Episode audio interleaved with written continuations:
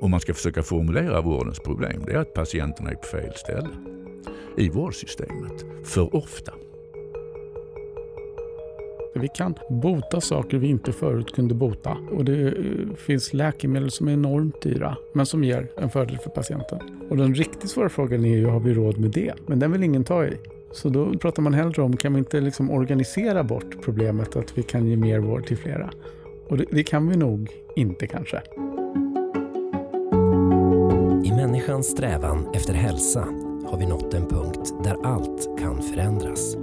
Med artificiell intelligens, hälsodata och genteknik kan vi förstå oss själva bättre och stretcha gränserna för vad vi trodde var möjligt.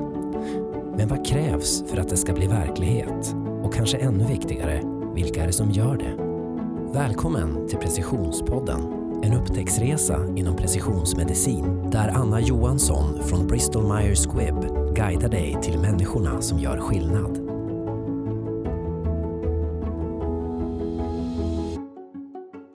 Varmt välkomna till Precisionspodden, Kalle och Mats. Tack. Tackar. Kalle Konneryd Lundgren är docent och överläkare samt operativ direktör på Karolinska Universitetssjukhuset. Mats Tyrstrup är organisationsforskare, docent i företagsekonomi vid Handelshögskolan och forskningsledare på stiftelsen Leading Healthcare. Och det är jag, Anna Johansson, som leder samtalet och jag jobbar alltså med politik och samhällsfrågor på Bristol Myers Squibb. Och med i samtalet idag finns även Jessica Lundström som är Market Access Lead också på Bristol Myers Squibb. Eh, Kalle och Mats, alltså det är jätteroligt att ha er här, men eh, har ni träffats tidigare? Nej, det har vi inte vad jag kan medringa mig. Inte jag heller, men jag känner igen ditt namn och har läst en del. Men vi har inte setts. Det känns ju spännande att ha både forskningen och eh, den praktiska tillämpningen representerade här i samma avsnitt. Och det är lite ny mark, eh, tänker vi. Så vi kan börja med dig Mats. Vad är det som har fått dig att eh, tänka och forska kring hur vi ska forma framtidens hälso och sjukvård?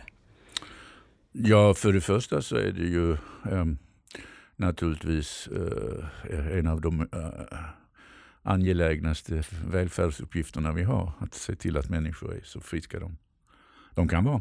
Och lever så drägliga liv som de kan. Och eh, Då kan man ju säga att det, det, medicinska kunnandet har ju utvecklats med astronomisk hastighet de senaste 50 åren. Men förmågan att organisera och leda komplicerad eh, verksamhet eh, har inte utvecklats på samma sätt, vilket betyder att det finns väldigt stor potential i om vi blir duktigare på att organisera sjukvård. Eh, så det, det, är väl en, en utgångspunkt. Då. Sen är ju sjukvård komplex eh, och det är ju egentligen det som är mitt huvudfält. Då. Komplexa verksamheter och organisering och ledning av dem. Tycker du att det finns en mottaglighet för att vi också behöver utveckla organisations och ledningsstrukturerna? Alltså, jag skulle vilja säga så här att jag, jag, jag, tycker lite synd om folk som arbetar i vården för de har varit utsatta för så otroligt många olika försök och experiment och, och, och, modeller och det har kommit folk från höger och vänster och infört det ena efter det andra. Så jag, jag förstår att de är lite måttligt entusiastiska inför att det ska komma ännu mer eh, idéer om hur de ska göra. Men när man väl är där och får tillfälle att jobba med dem så är de ju alltid väldigt positiva och framförallt väldigt duktiga på att tänka organisation och ledning när vi väl är i produktionen så att säga. Jättespännande att ha dig här. Och, och Kalle, du är då operativ direktör på Karolinska sjukhuset. Vad, vad är det med Karolinska som har som lockat och fångat dig? Eh, alltså, eh, att, att vilja jobba inom hälso och sjukvård och medicin, det är väl ungefär samma anledningar som, som Mats har sagt, att det är svårt att tänka sig något som är, som är mer viktigt i ett samhälle eller, eller mer spännande. Och Karolinska är ett av världens absolut främsta sjukhus och eh, har potential att bara bli ännu bättre. Och då eh, har jag svårt att föreställa mig någon annanstans att vara inom den sfären. Det det korta svaret. Ja, mm. fantastisk inställning och det är det som behövs. Så vi ska ju nu liksom inte prata då om det här bygget av ett nytt sjukhus, jag vet att du har gjort en hel del, utan jag tänkte att vi ska liksom fokusera idag på det här med att bygga vårdstruktur, kanske snarare än infrastruktur och sen förstår jag att de där delarna sitter ju delvis ihop också då, men, men vad innebär det att bygga ett sjukhus runt patienten? Ja, alltså alla sjukhus är väl i någon mån byggda runt patienten och jag tror att inom medicin och, och omvårdnad så har man nog varit liksom fokuserad runt den enskilda patienten under väldigt lång tid. Jag, tror inte att man har jättestora utmaningar där, utan tvärtom är jag väl lite inne på det Mats säger, att man, man har kanske snarast saboterat de förutsättningarna med, med för många olika experiment för hur, hur man ska organisera sjukhusen på en, en övergripande nivå. Det kan ju vara allt ifrån då samhälls eller regionnivå till sjukhusnivå. Och eh, Jag tror att eh, där man kanske ibland har gått fel är att man om, man, om man har en föreställning om att en organisationsdesign i form av boxar och pilar och, och gränssnitt ska lösa ett sådant problem så, så är man lite fel ute, utan snarare bör man nog i min roll och andra som jobbar med de övergripande frågorna förstå att man behöver stödja de medarbetare som faktiskt är de som träffar patienten om det ska bli patientcentrerat. Mm, mm. Ja, för jag tänker att det är ju liksom, det är såklart en balans. Man brukar ju prata om att här, change is a new constant och vi måste liksom eh, det är, liksom, det, är det nya normala, att, liksom, att leva i en så konstant förändrings, föränderlig värld. Liksom. Men samtidigt, så, som du säger, man måste ju eh, ha en struktur i det också. Och mm. medarbetarna måste ju känna att det, att det funkar. Mm. Men så är det. Ja. Och det, um, det jag, jag, tror att en förändring kan ju ske på andra sätt än att organisationshierarkin hela tiden förändras. Eh, utan det ska väl snarare vara så, jag har inte svaret på hur, eh, det kanske Mats har snart, men, men eh, den ska ju medge att förändring kan ske kontinuerligt. För, för det är jag helt överens med dig om, att, att förändring går ju fortare nu och det finns också ett annat krav från patienterna på att förändring ska ske än vad det kanske har gjort mm. tidigare. Mm. Ja, det, där, det där är intressant. Vi kan, kan hålla den så kan vi komma in mer på den tänker jag. Faktiskt. Um, men um, um, hur mogen skulle du säga att svensk hälso och sjukvård är är i den här typen av tankar då att, att man, man säger, bygger verksamheten utifrån Eh, er relation till patienterna? Eh, om du vill svara först, Kalle. Alltså, jag tror det är väl två delar i det svaret också. Att jag tror att vårdens medarbetare är ganska mogna i det här. Mm. Jag tror att eh, vi som eh, sitter i någon form av styrande funktioner är kanske mer omogna i, i detta. Att det, det, det är lätt att prata om eh, centrering kring patienten som som just en ny modell eller någon ny idé för hur vi, hur vi ska göra en, en övergripande enhetsorganisation som medger det här bättre eller sämre. Jag tror inte riktigt att lösningen sitter där kanske. Och ändå uh, försöker vi väldigt ofta åstadkomma det på det viset. Och det kan ju vara ett tecken på omognad. Mm. Mats, du, vad, vad, tänker du?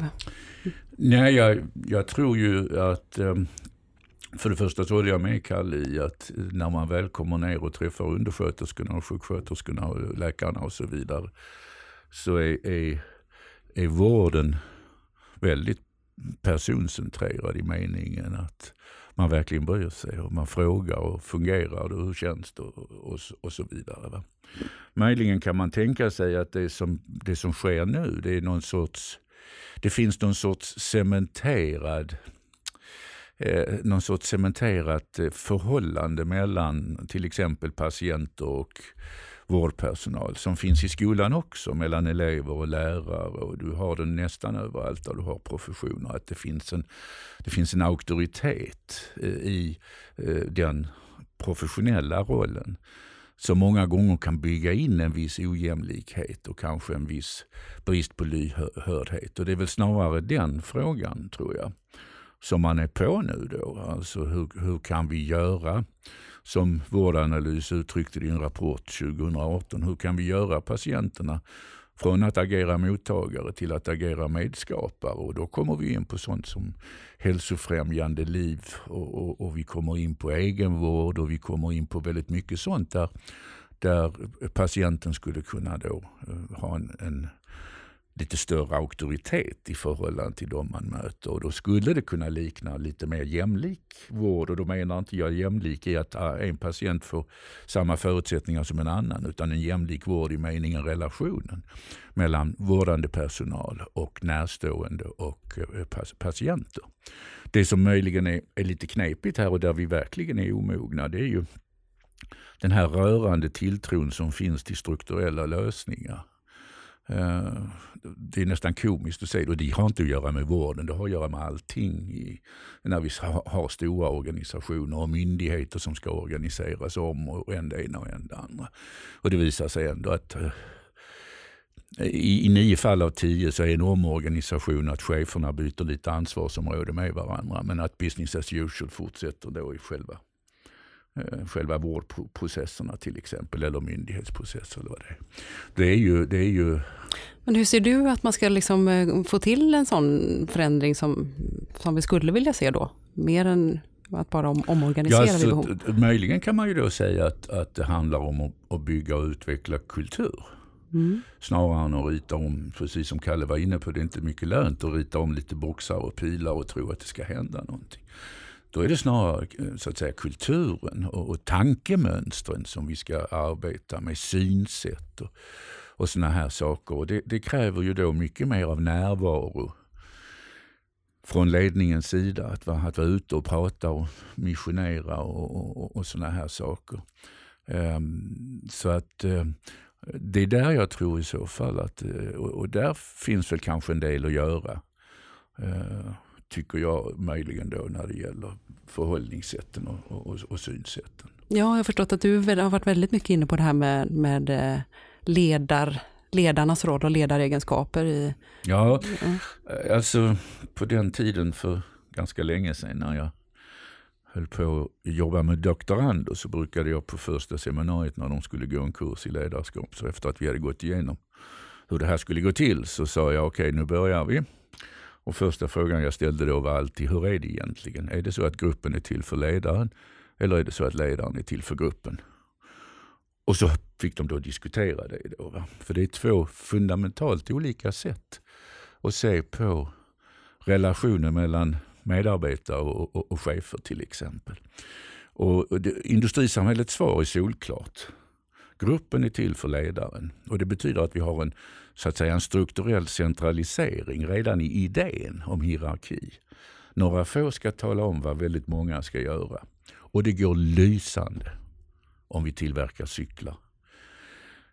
Det är desto knepigare om vi har en sån heterogen miljö som till exempel vårdmiljöer med allt från plastkirurgi, eh, geriatrik, eh, kardiologi, förlossningsvård, eh, trauma. Alltså den mångfalden av vad vård kan vara är ju magnifik. Och hur skulle man kunna centralstyra någonting sånt? Ja, det är ju rätt komplexa verksamheter i sig och sen så har mm. man dessutom allt detta samlat. Men det finns en till eh, intressant aspekt av det där eh, som, som jag funderar en del kring och det är väl så att att ledaren leder gruppen på ett, eh, enligt en klassisk hierarki. Det kan ju möjligen fungera om ledaren vet mer än gruppen om det man skulle utföra. Men så är det ju aldrig i vården. Jag är ju en ytterst inkompetent hematolog.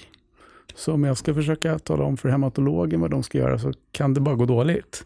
Och Det betyder att man får mycket mer eh, eh, en stödjande funktion företrädesvis. Medan det måste ledas mycket närmare utförandet av, av det man nu utför. Och det tror jag, där skiljer sig sjukvården från en del andra branscher. Sen har du ju en sak också och det är ju att stora sjok av själva arbetsledningen ligger ju i professionen som sådan. Att vara polis, att vara eh, läkare, eh, att vara lärare är ju också att vara sin egen arbetsledare i, i väldigt stor utsträckning. Ehm, och där finns ju också en aspekt på professionella organisationer. Och då, min invändning brukar ju vara att vi i allt för hög grad tar så att säga eh, industrisamhällets, det vi kallar management. Vi tar det som utgångspunkt och så, och så sätter vi det över verksamheter som absolut inte är av den naturen som de ska vi säga, tillvägagångssätten förutsätter. Det ska vara hög grad av standardisering, det ska vara hög repeterbarhet och det finns ett antal sådana här, det vill säga om man tillverkar cyklar fungerar det lysande. Men, men eh, i, i vård, skola och omsorg fungerar det sämre. Polisen likaså och andra ställen där vi har professioner. Men jag tänker, på styrningsperspektiv så är man ju ändå till viss del inne på det här med att producera vård och hur ska man kunna liksom kombinera det med, med tanken om att ha patienten är en, mer av en kund och att man ska arbeta tillsammans. Hur, hur ska man få det att rimma?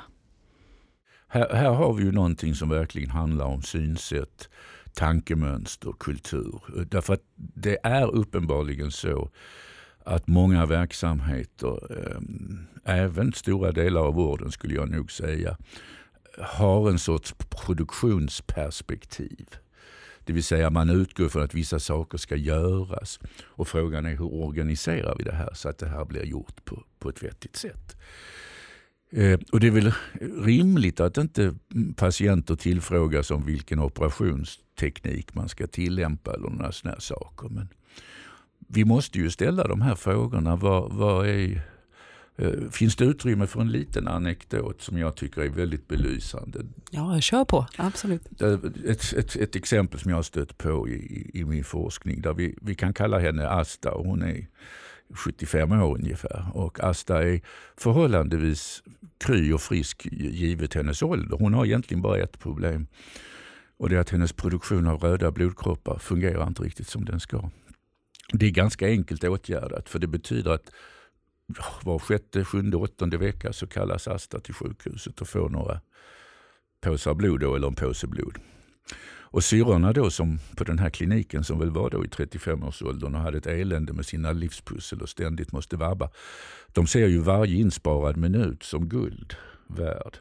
Så de sa till Asta, det här löser vi med närvårdslösning istället. Inga väntetider, inga restider.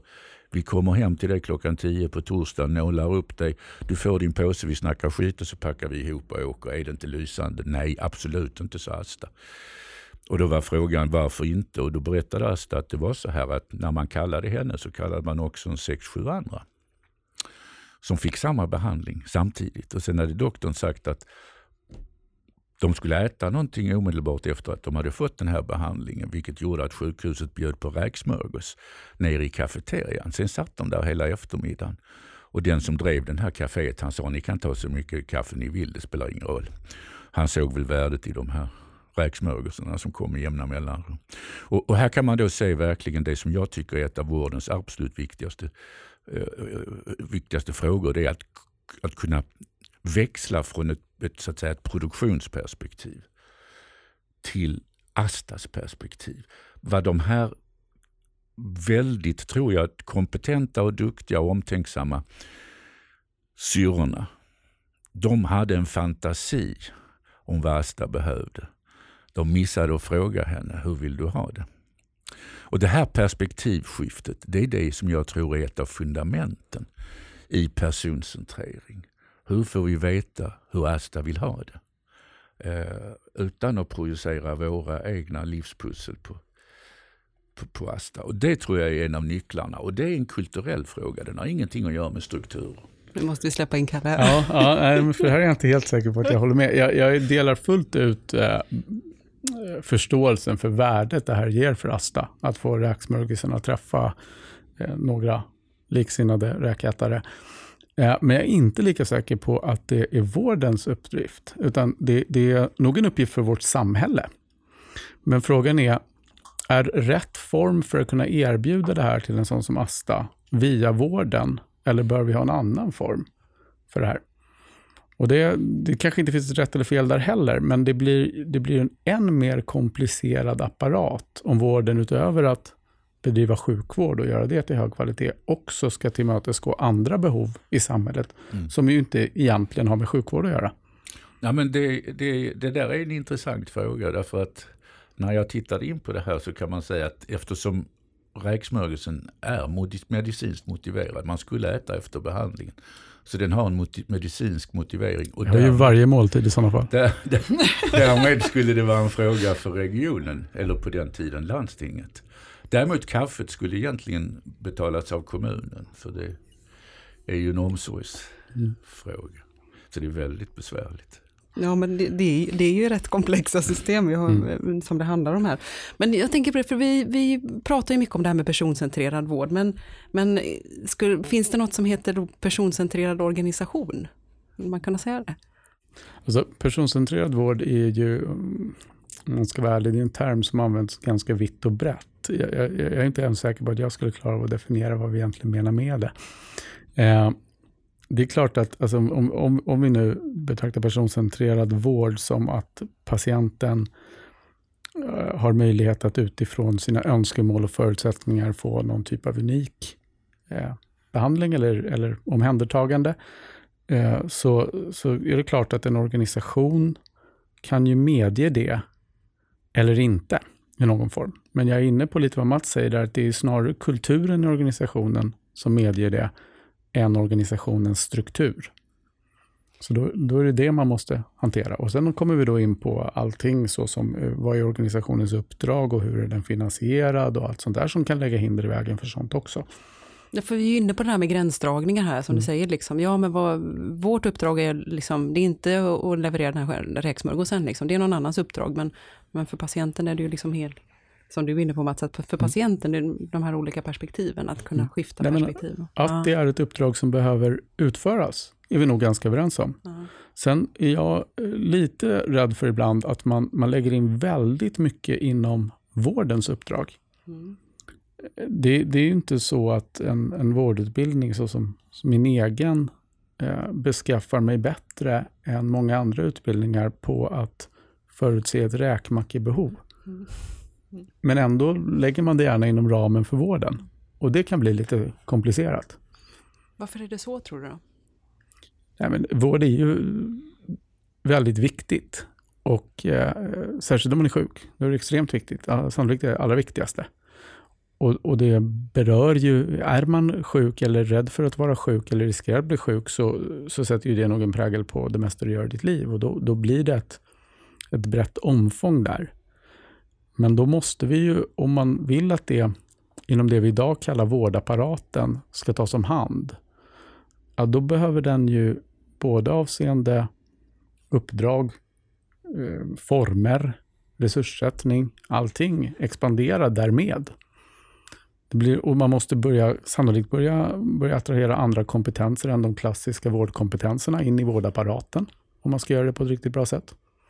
Det gör vi ju inte idag. Utan idag tänker vi att eh, det ska sjuksköterskor och läkare och undersköterskor vara, vara bra på. Trots att det inte kanske är en del av, av deras grundläggande utbildning eller profession. Mm. Men kan det, jag mm. tänker liksom, kan, kan det ha att göra med då, det blir så här ledande fråga, men, men eh, har det inte att göra med att vi faktiskt har med personer, individer, patienter att göra? Det här, det här är inte, vi ska inte leverera bilar liksom, utan eh, utan det, det är något mycket mer kom, komplicerat mm. än så. Mm. Um, ja, som, som, kräver alla de här olika dimensionerna. Mm. Absolut, så är det. Och just att det är så komplicerat gör det ju också svårdefinierat. Och då Precis. har väl saker alltid en tendens att expandera. Mm. Om du inte behöver sätta en yttre ram så kommer ramen bara bli större och större. Mm. Ja.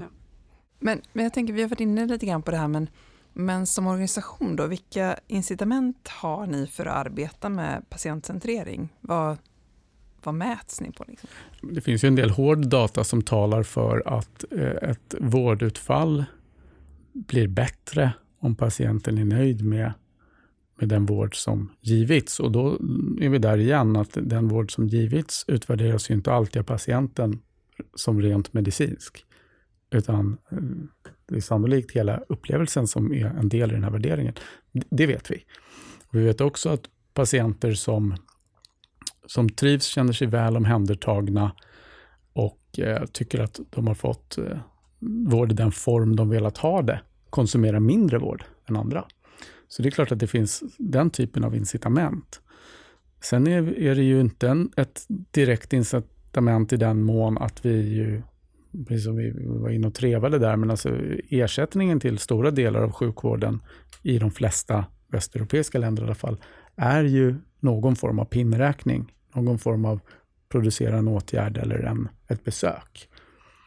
Och då är det ju snarare någonting som driver mot fler sådana besök, än att du gör din patient nöjd och de konsumerar färre. Så där finns det ju en motstridighet. Vad skulle du vilja att ni mättes på då? Det vore ju väldigt attraktivt att kunna mätas på det man levererar både ur ett medicinskt perspektiv och också ur en patientupplevelseperspektiv. Men det, det är väldigt komplicerat att, att ta fram ett, eh, ett sätt att mäta det som både är transparent, går att förstå och som är mätbart. Så, men, men det är klart att det, det är väl en, en önskan jag tror de flesta mm. i vården har. Går det att omforma systemet så att vi går mer mot att mäta verksamheter på det här sättet? Jag, eh, jag, jag, jag har nog en uppfattning om att vi, vi eh, Alltså man måste ställa sig frågan varför vill vi hålla på och mäta? Eh, vad är det, vem har nytta av det här? Eh, och jag skulle nog gissa, utan att ha tittat på frågan, men det är precis som Kalle säger, det finns en del forskning som till exempel visar att du har kortare behandlingstider och snabbare rehabilitering om du har förtroende för den vårdpersonal du möter än om du inte har det. Så att det, det första man måste ju tänka på då det är ju liksom att, att även vård är ju en social situation som är gemensam med skolan eller polisen eller vad som helst. Professioner träffar ju ofta. Det är ju ofta i möten, till och med när man går till frisören så, så är det ju någon sorts socialt möte som är den yttre ramen för, för allt det här. Och då är frågan vad, vad, ska, vad, vad, vad är vems ansvar in, inom, inom, inom den ramen. Men jag skulle gissa att eh, eh de flesta läkare och syrror och så vidare som möter sina patienter och deras närstående lyckas där och då reda ut om det här blev bra och tack så mycket och det här väldigt, kändes väldigt bra. Va?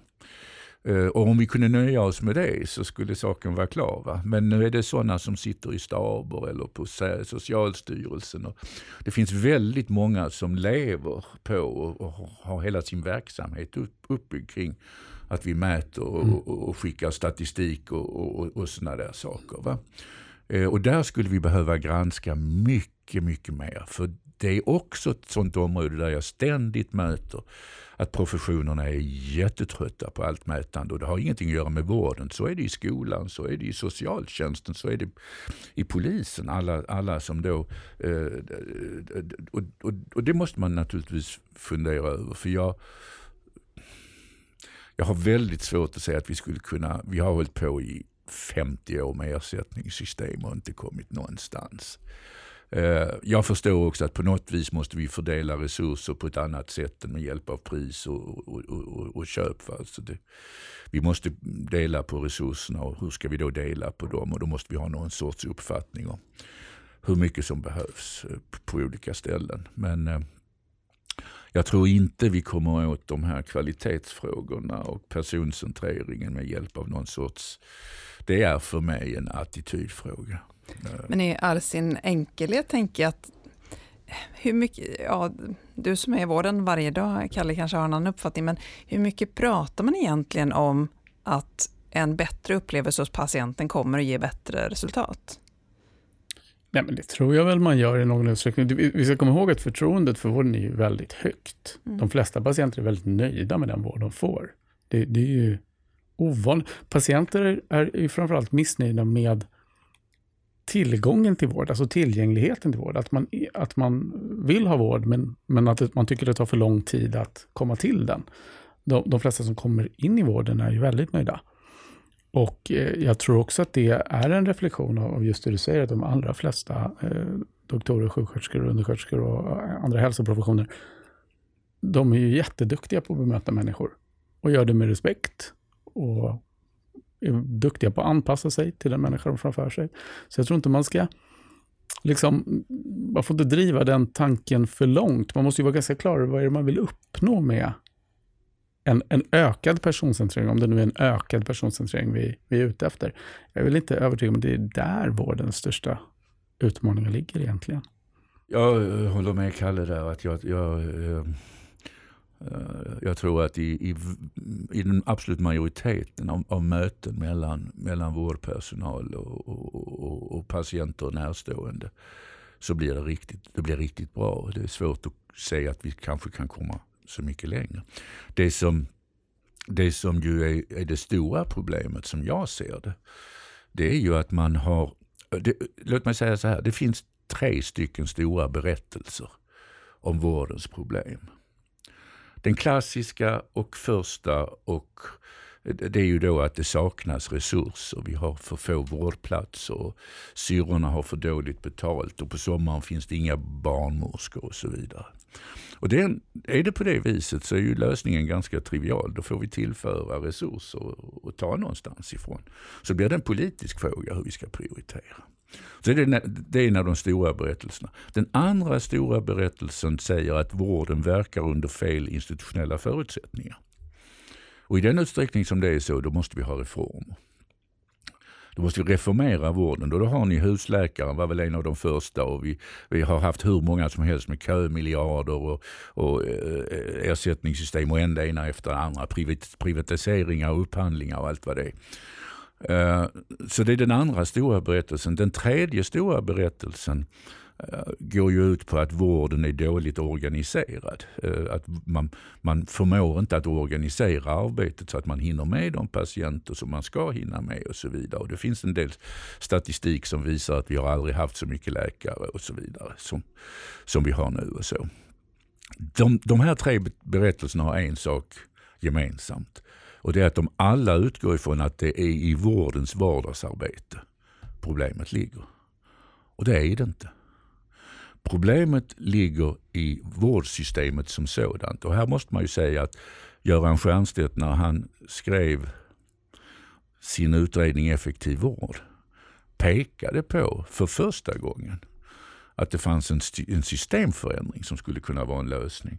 Snarare än att vara inne och peta i, i vardagsarbetet. Uh, och vi hade, träffade Göran vid ett par tillfällen medan han höll på sin utredning. Och vi hade ungefär samtidigt ett närvårdsprojekt i Sörmland. Och, och det som är, det som, om man ska försöka formulera vårdens problem, det är att patienterna är på fel ställe i vårdsystemet. För ofta. Så vi måste flytta patientflödena. Göran brukar formulera det som att vi har vant, vi har vant svenska folket vid att om du känner dig hängig, ta en taxi till akutmottagningen på närmsta sjukhus, gärna ett universitetssjukhus. Och redan där börjar det bli fel, för det är stressigt och jäktigt och man hinner inte klara ut det och så blir det en inläggning. Jag har hört, det, det kanske du vet mer om Kalle, men en siffra jag har hört är att 20% av de som ligger i, i slutenvården är inte medicinskt motiverade att vara där. Jag vet inte, jag vill reservera mig för uppgiften. Men det finns mycket som talar för att folk är i slutenvården som skulle kunna vara på vårdcentral eller 1177 eller till och med hemma. Och då, skulle vi, då har vi den här närvårdsidén då som, som håller på nu, att vi ska försöka flytta patienterna. Vårdflödena ska flyttas, så att istället för att patienten ska komma till slutenvården så ska vården så att säga söka upp patienten. Och där tror jag vi har en möjlighet att, att verkligen lösa upp resursproblem och med, med, med, dålig matchning och, och såna här saker. Kan vi lätta trycket på slutenvården? Och det kan vi.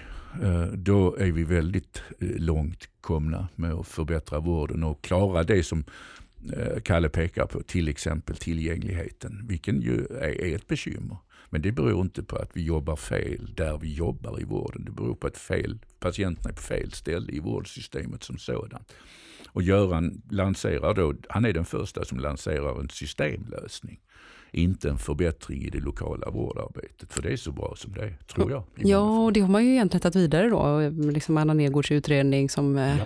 nyligen, precis innan påsk, blev, blev färdig i alla fall slutrapporten då, den har ju rapporterats delrapporter också. Men, eh, så den här omställningen är ju redan på gång egentligen. Mm. Um, Ja, men det, och det är det som du, du menar Mats, här, att det, det är det som vill till? Ja, det, det, är det som vill till och det betyder beteendeförändringar. Det betyder beteendeförändringar på äldre, i äldreboenden så att man inte ringer till dottern och säger att Lisa är krasslig, du får komma och hämta henne och ta henne till sjukhuset.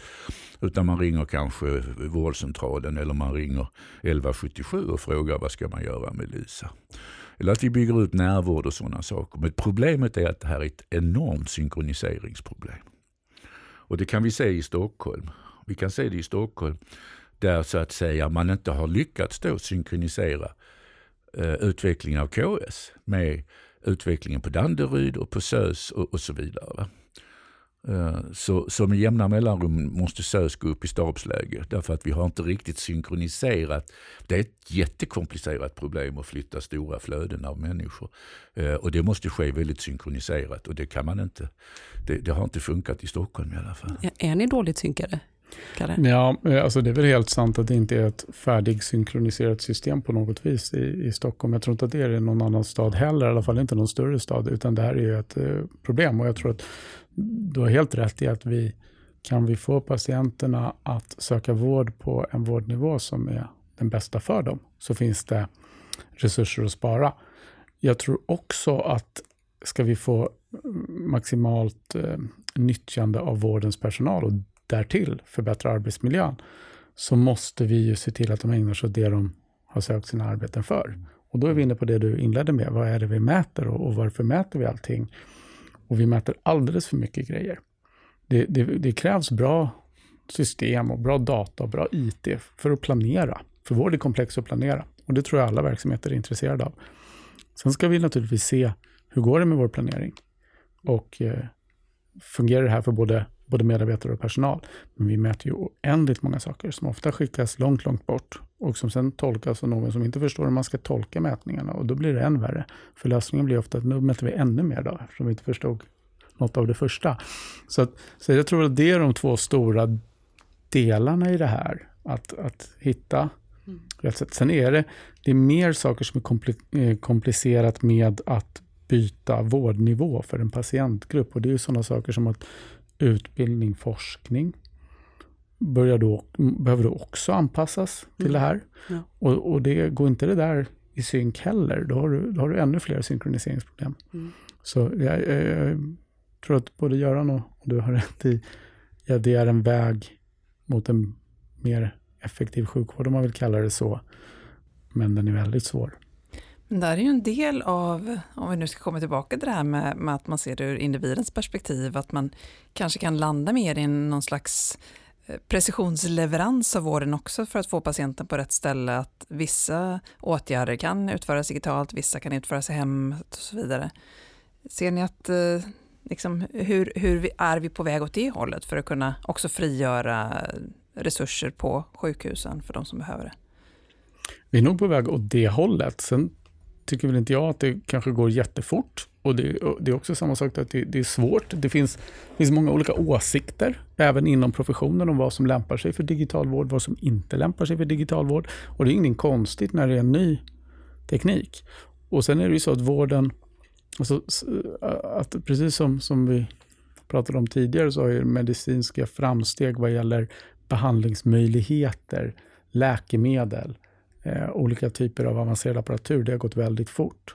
Men det finns också, medicin måste ju hela tiden vara säker, vilket gör att man, man är ganska försiktig och bör vara det med att prova nya sätt att, att eh, vårda patienter. Mm. För går det fel blir konsekvenserna så stora. Och Det tror jag också man måste komma ihåg, att man, man kan bara springa lagom fort. Liksom. Mm. Jag tror jag är jätteviktigt. Och sen tror jag också det, det, det vi, vi måste föra de här diskussionerna på, så att, så att säga, på rätt nivå och rätt forum. Jag håller med Kalle om att det är naturligtvis professionerna som måste diskutera utformning av arbete och vad kan man göra på sjukhus och vad kräver inte sjukhusvård och så vidare. Och sen blir det ju uppgiften för ledningen då, regionledningen men, men också ledningen på, på till exempel sjukhusen i Stockholm och vårdcentraler och lika, att försöka samordna så att den här förändringen blir möjlig. För det är ingen som kan... Den här måste samordnas mellan ett antal olika aktörer. Och det är väl en lämplig uppgift då för sjukhusdirektörer och folk på, som arbetar i primärvården och sånt att, att se till att den här synkroniseringen funkar.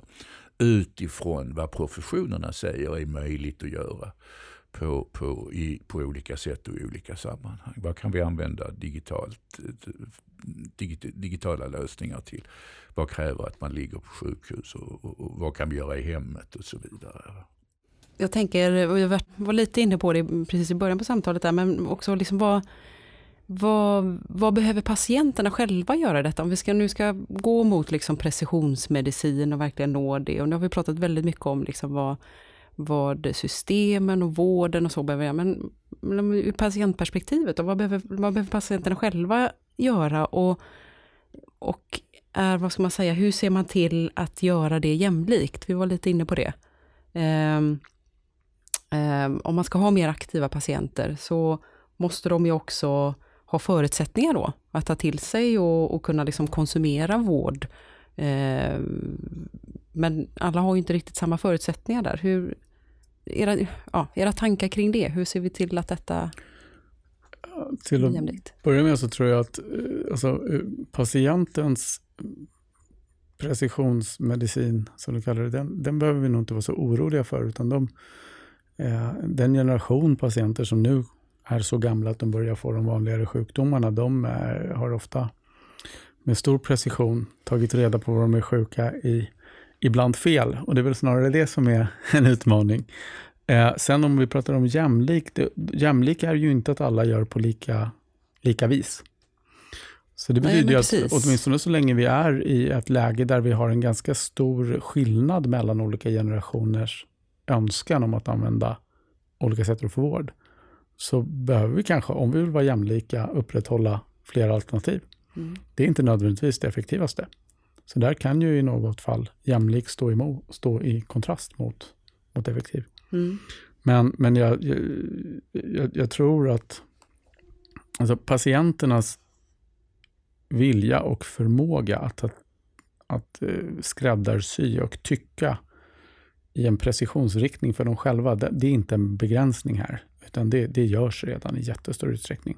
Frågan är väl hur tillmötesgår vi det? Och ska vi tillmötesgå det? För det är någonting man väldigt sällan pratar om. Man pratar väldigt ofta om som att det här bara är bra. Men det är ju också så att jag menar, man kommer ju till en vårdprofession för att de kan något man själv inte kan. Och, och vi kan inte med precision eller per, personcentrerad vård falla in i att alla får göra som de vill. För då får vi både dålig vård och farlig vård och dyr vård. Så. Ja, men precis. Jag, det, jag tänker att vi måste, vi måste skapa ett system, eller det finns, som du, alltså det är klart att det redan finns ett sådant system, men också eh, framåt skapa det liksom där, eh, där, där det finns rätt stöd och rätt verktyg för, för varje individ också, beroende på liksom den personens förutsättningar. Förstår ni vad jag, vad jag är ute efter här? Liksom? Alltså, Ja, men varje individ, det vet jag inte om jag håller med om. Alltså det, det är ju så att antingen så väldigt mycket, precis som vi pratade om tidigare, kommer ju från industrin och där, där är ju det mest effektiva sättet det att likarta allting. Göra allting enligt samma process och ge precis samma vård till alla människor. Eh, den andra änden på det, det är ju att ge helt unik vård till, till unika människor. För det är väl ändå dit vi är på väg? Som du ja, men, men då ska man också komma ihåg att sjukdomar är ju inte nödvändigtvis unika, även om människor är det. Så det finns inte alltid det självändamål att att anpassa det här i all oändlighet. Utan vi får inte glömma, ibland så, så känns det som vi glömmer att medicinens främsta mål är att bota sjukdom. Och den som bäst bedömer hur man botar sjukdom är oftast en doktor. Och det sättet kommer för många sjukdomar att vara detsamma, oavsett vem patienten är. Så pratar vi då istället om att vi ska ha en personcentrerad vård, då kanske det handlar mer om hur är omhändertagandet runt omkring den här medicinska grejen.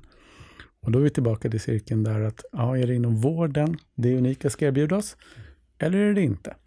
Och jag tror inte svaret är ja eller nej. Jag tror att en, en del av det ska göras i vården, men kanske inte allt. Skulle du vilja skrota uttrycket helt, personcentrerad vård? Ja. och om det var en ja och nej-fråga? Nej, men det, jag har inget emot uttrycket, men det, det, det, är svårt med uttryck som ofta är ganska bra när de kommer och sen går det några år och sen börjar de betyda det mesta och så är, är man lite osäker på vad innebörden egentligen är efter ett tag. Mm, mm. En sak som jag tänker på det är att vi, vi har lite svårt och fortfarande lite svårt att se sammanhangen. Vi, vi liksom tenderar att antingen så ska vi göra vården lean och då är det en produktionsfråga eller så ska den vara personcentrerad och det handlar om patienterna. Och på något vis är det ju samspelet som är, som är det viktiga. Jag, ett begreppspar som jag myntade eh, bland annat i, i vår studie av närvård i Sörmland, det är ju att man, det, det finns vad jag brukar kalla för rollkulturer och så finns det relationskulturer. Eh, och rollkulturer, de är ganska inne på det formella och vem har vilken roll och det är mycket kring det. Andra, I de här relationskulturerna så är man mer inne på, på att det handlar om relationer. Va? Och det här tycker jag ju då att, eh, där kan man ju säga att eh, vården är, alltså vården och skolan är väl kanske de absolut starkaste rollkulturerna man kan stöta på. Sen finns det vissa undantag. Jag, ofta geriatriska kliniker brukar vara lite mer eh, relationsorienterade. Men, men det är ju liksom, men sen, så, det, så det är ett problem kanske att, att fundera snarare över mötet och relationen mellan vårdpersonal och patienter. Och jag pratar gärna också om närstående.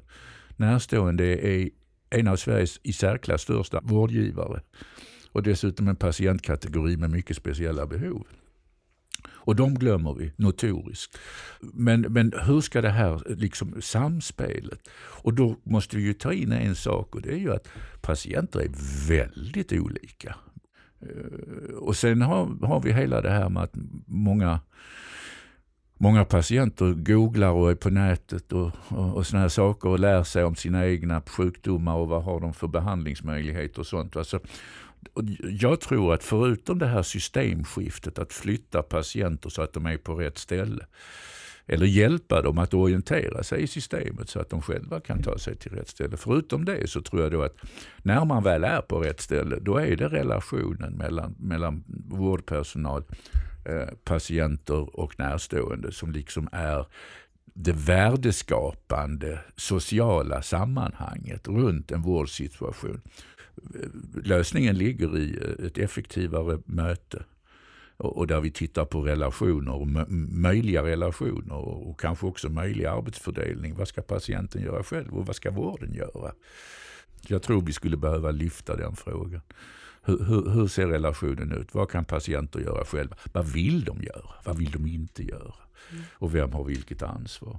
Eh, och sen tror jag också en sak som är lite knepig och det är Eh, vi, I det här sammanhanget måste vi också ta in så att säga nyhetsförmedling. Och nyhetsförmedlingens förmåga att ge oss en skev världsbild. Va? Eh, och det beror på nyhetsvärdering. Eh, det är ingen nyhet att idag har förmodligen 2000 personer varit i kontakt med Karolinska sjukhuset och är mycket nöjda och är på väg hem och tycker det är jättetrevligt. Men den där vårdmisstaget som, som dyker upp, då blir det liksom Eh, Eh, patienter eller eh, eh, medarbetaren dog och, och, och, och, det berodde på att det var, följdes inte säkerhets och så vidare. Va? Så nu har vi något sånt vårdfall. Men en arbetsmiljöfråga då om, om en person har fått rätt behandling av sin arbetsgivare. Och de, de frågorna ska lyftas naturligtvis för det ska vara en trygg arbetsmiljö.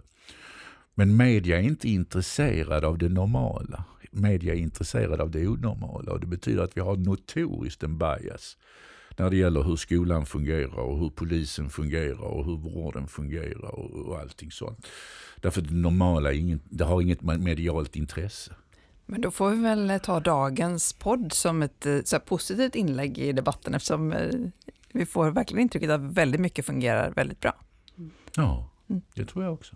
Så ändå säger, är man inte nöjd man vill ju gärna vara inne och liksom göra om det här systemet och, eh, på alla möjliga nivåer och sätt. Då. Var, var liksom, har, vi, har vi, vad grundar det sig i? Har vi fel förväntningar? Eller vad har, vad har patienterna för förväntningar? Eller, när de kommer? Ja, alltså jag är, lever ju i, i tron att de flesta patienter är nog ganska nöjda. Det är nog inte de som i första hand driver mot att förändra så mycket.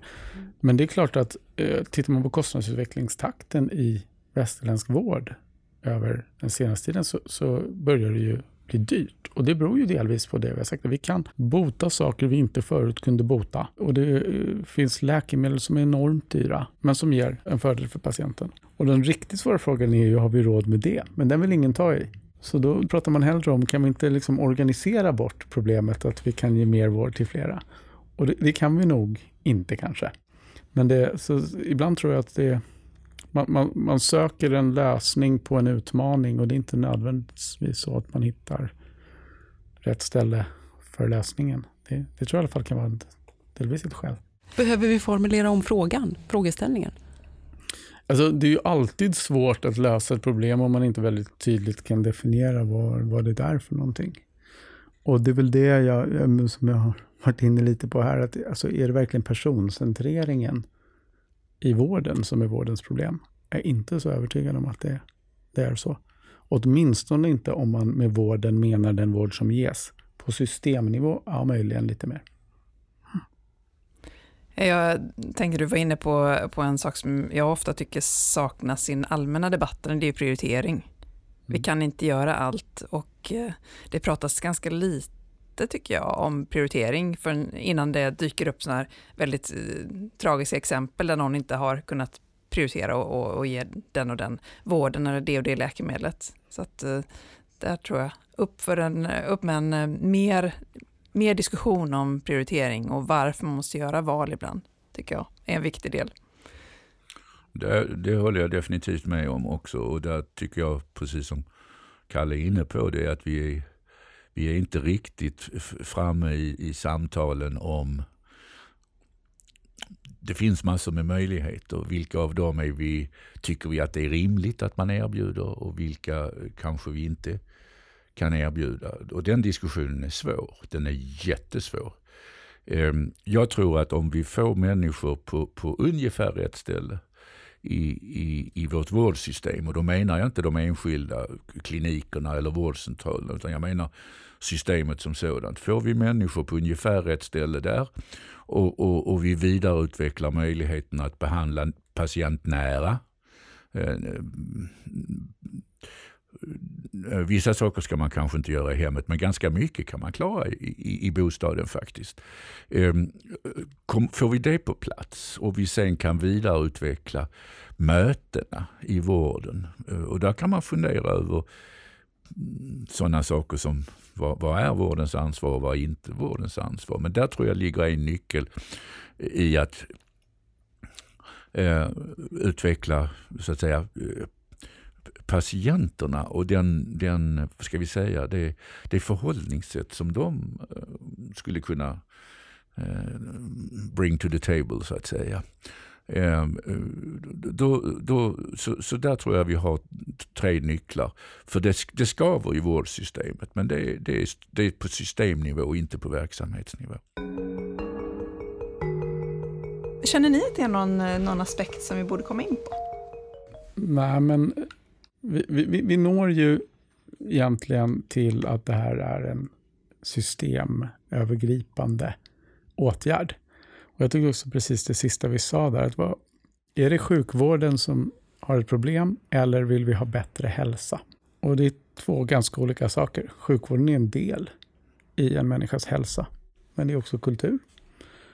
Det är vänner, det är familj. Och eh, vi har väl börjat liksom identifiera på senare år att det här är någonting som ett samhälle vill värna mer om. Om det är ett tecken på att vi har börjat tänka mer på det eller att det är något som har försämrats över tid, det vet jag inte riktigt. Och Jag tror att det är jätteviktigt att hitta sjukvårdens roll i det där och jag tror, precis som vi var inne på, att komplexiteten i sjukvården och det som redan från början gör den ganska svårdefinierad, gör att vi, vi gärna tror att där är centrum på lösningen inte lika övertygad om att det är så, utan att vi måste lyfta blicken lite och se att centrum på lösningen sitter på systemnivå snarare. Vilket inte betyder att sjukvården inte också har förbättringspotential. Men, men det tycker jag är den liksom spännande, men, men än mer svårlösta delen i den här frågan. Och vad men, bara så att det blir jättetydligt här nu för alla som lyssnar och så också, vad menar du då liksom med systemnivå? Nej, men det, blir, det blir egentligen, till slut så pratar vi om hela livet. Hur vill vi att en människa ska leva sitt liv? Eller hur vill människan snarare att de ska leva sitt liv? Och hur kan samhället bidra till att det blir så nära önskan som möjligt? Och då, och då är systemet i praktiken alltihopa. Finns det en teater där man bor om man gillar att gå på teater? Och också ett sjukhus om man bryter benet. Och finns det rehab? Och finns det någon att käka räkmacka med? Mm.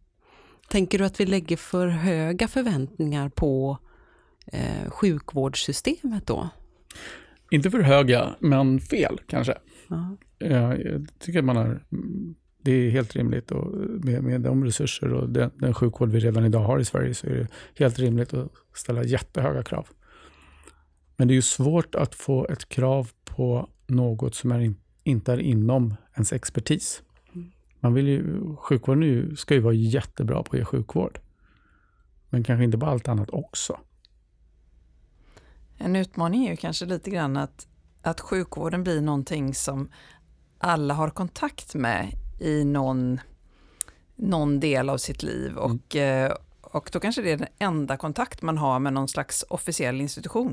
Mm. Och då tänker man att då ska de lösa alla mm. problem. Mm. Så lite, Och vi har ju också väldigt höga krav, vi är ju rätt bortskämda nu för tiden. Absolut. Att, att allt ska vara perfekt och någon ska gärna servera det också. Ja, och, de, och kommande generationer har väl ännu högre krav ja, på, det. på liksom det här med personalisering och att det här ska passa mig, levereras när jag vill det och på det sättet som, jag, som passar mig bäst. Eller? Det, det... Mm. Nej, men jag, jag, tror att det, det behöver inte vara fel att, att bredda kraven på sjukvården. Om man ser att det här är en så central instans i samhället, så det är en bra utgångspunkt för att, att göra ännu mer av olika typer än man gör idag. Men det får ju inte bli eh, något som resulterar i att om det inte görs, men vi har inte formerat systemet för att göra det, så får sjukvården kritik för att det inte fungera. Mm. När det man faktiskt har uppdrag att göra fungerar ganska bra.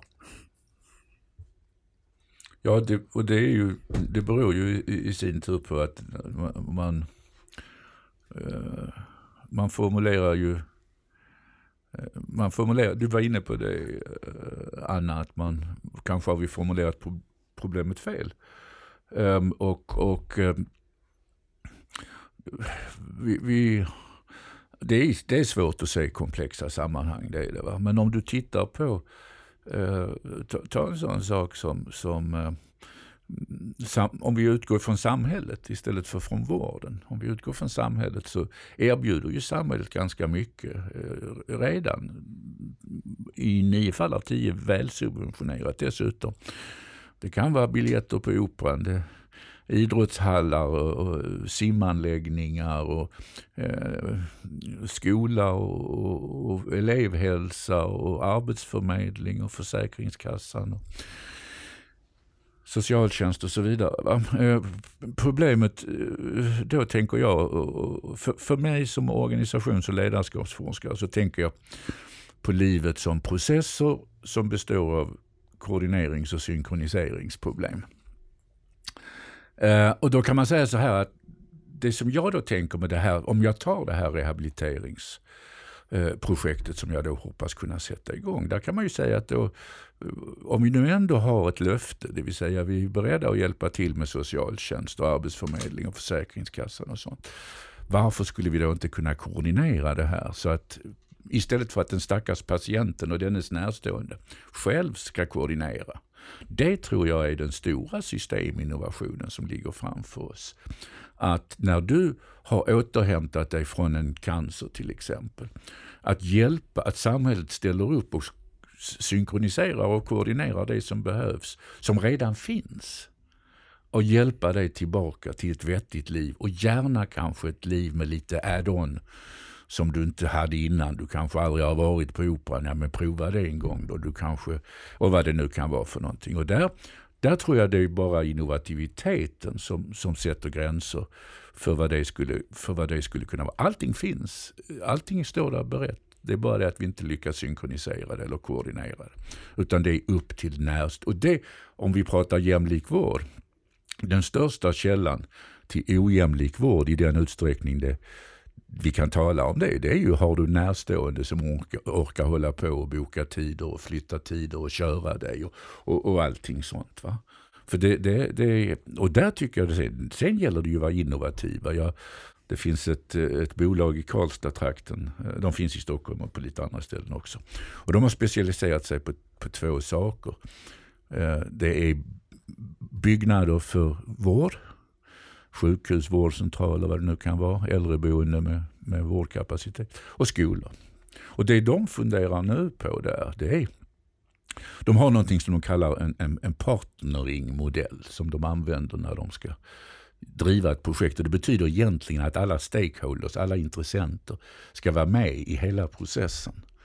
Det betyder att man bjuder in då läkare och man bjuder in arkitekter och man bjuder in VVS-folk och patientföreningar allihopa om man då till exempel ska bygga ett, ett sjukhus. För att få just den här belysningen av sjukhuset i ett större sammanhang.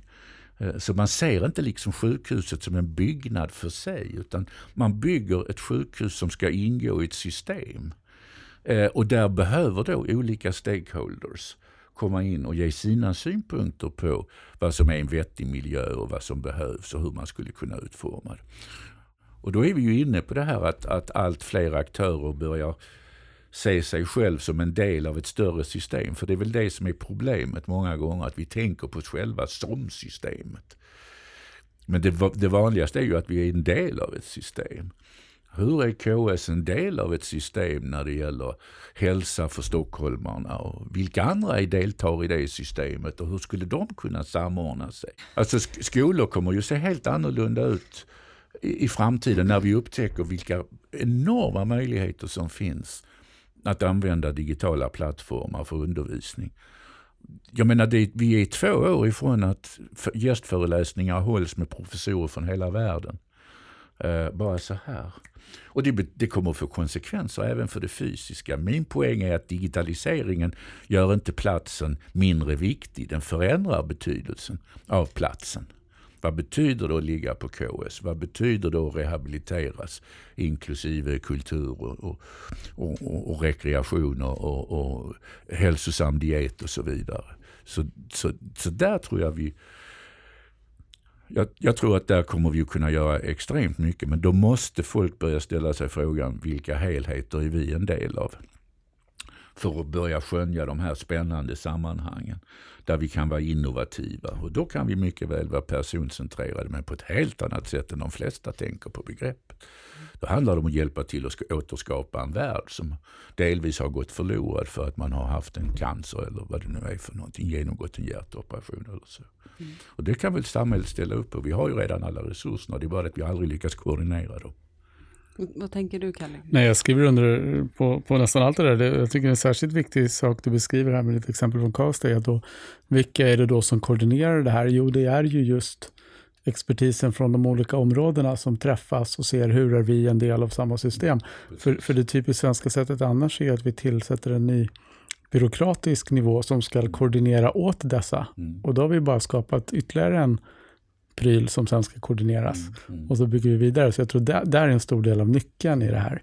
Att vem, vem är det som ska koordinera? Jo, det är de som, som jobbar med det här. Det är inte någon utifrån som ska koordinera de andra. Det kommer inte fungera. Härligt, du har fått en, ännu, ännu en ny definition av personcentrerad vård, men en, en väldigt attraktiv sån tycker jag. Mm, ja. ja. och mitt liv ur ett processtänk ja. också, tänker jag. Nya Karolinska har ju eh, generellt sett internationellt fått ganska mycket positiv uppmärksamhet med många förfrågningar eh, från olika delegationer som vi har besökare och sådär. Hur, eh, hur ser du på det här att lära känna andra och att vara en förebild i, i den här branschen så att säga? Det är väl bara roligt. Jag tror, jag tror Karolinska har väl eh, länge varit ett, ett stort namn i sjukvårdsvärlden i alla fall och man har varit intresserad av vad Karolinska gör. Eh, de eh, förfrågningar vi får nu, som, som mycket riktigt kommer mycket och många, de handlar väl egentligen om två saker.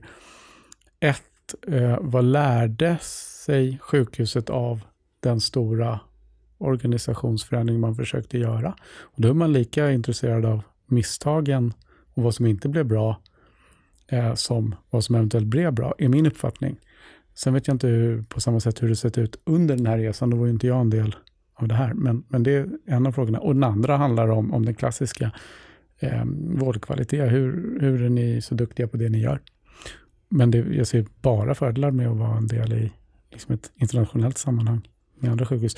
Hela, vi är ju inte ensamma i Sverige om att vara på den här bollen, så att säga, utan hela västvärlden i alla fall, den tittar ju på ungefär de här frågorna och har idéer eh, för hur man ska ta sig mot antingen då ett samhälle eller en bättre sjukvård beroende på hur man, hur man riktar sin fråga. Har ni någon egen förebild som, som ni har tittat på, som ni följer? Ja, ja, vårdens medarbetare skulle jag säga. De, jag har ju väldigt hög tilltro till att eh, professionerna, och särskilt på Karolinska där vi på något vis har som crème de la crème, om man får säga så. Eh, vi ser ju enorm innovation där och jag, jag är mer rädd för att strukturell organisation ska hämma den utvecklingen än vad jag tror på att strukturell organisation kommer på något vis öka innovationskraft eller, eller ta vården framåt. Alltså innovation är en kulturell och social grej. Det är inte en, en, strukturell grej. Det som är lite knepigt för våra toppchefer det är att de har inte så jävla många spakar att dra i. Och man vill gärna på något vis visa att man gjorde någonting. Och då är att, att rita om, att organisera om. Det är eh, lite spektakulärt och det ser mycket ut och wow, nu håller vi på med en omorganisation och så. Men som jag sa tidigare, det som det handlar om det är ju att man sorterar om lite i vilka chefer som är ansvariga för vad. Och i övrigt så fortsätter man som om ingenting hade hänt i så att säga vardags ja, det, är inte, det är inte riktigt så Nya Karolinska har liksom eh, lanserat sig, får man säga så. Utan det har ju ändå varit eh, ett väldigt nytänk eh, runt det. Ja. Tänk, äh, det, det är det bara en chimär då?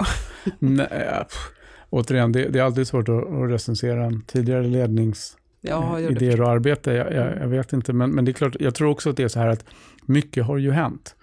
Och i den yttre bilden så blandas alltihop samman. Man, man vet ofta inte, pratar man egentligen om ett hus, eller pratar man om en organisation, eller pratar man om behandlingsresultat, vad är det man pratar om? Och allt blir, blir en gröt liksom. Och, och, det är klart att den gröten har ju varit stor. Och sen finns det säkert väldigt många åsikter om huruvida den har varit innovativ eller bara rörig. Mm. Ja, det, den, den, diskussionen tar vi inte här och nu. vi har en fråga som vi ställer till alla som är med i podden och det är att om ni nu ser tillbaka på det här samtalet som vi, som vi precis har haft, eh, beskriv en av de känslor som ni får eh, när ni tänker på precisionsmedicin. Vill du börja, Kalle? Ja, nej, men det jag tycker är kanske vår övergripande konklusion, det är att eh, ska vi få precision så måste vi sikta väldigt brett. Bra. Mats? Alltså jag är ju inte, det med, läkemedel är ju inte mitt, mitt specialområde men uh, man förvånas ju varje dag över vad den, den medicinska utvecklingen och vad som blir möjligt och, och så. Och det är klart att om man kan designa ett läkemedel som tar hänsyn till en persons genetik och hälsotillstånd och med fysiska styrkor och fysiska svagheter och så vidare. Kan man det är ju egentligen en fantastisk eh, tanke att kunna, att kunna ta fram eh, läkemedel som är så extremt anpassade till en viss individ i en viss situation med en viss genetik. Så det tycker jag, jag fyller mig med en viss optimism eh, inför att eh, vården kommer att fortsätta överträffa sig själv. Det är bara det att vi ska försöka ge dem drägliga förutsättningar att göra det också. Mm. Tack så jättemycket. Det har varit ett fantastiskt samtal tycker jag. Så att, stort tack. Tack så mycket. mycket intressant. Det var jättetrevligt och jätteroligt och givande på alla sätt och vis.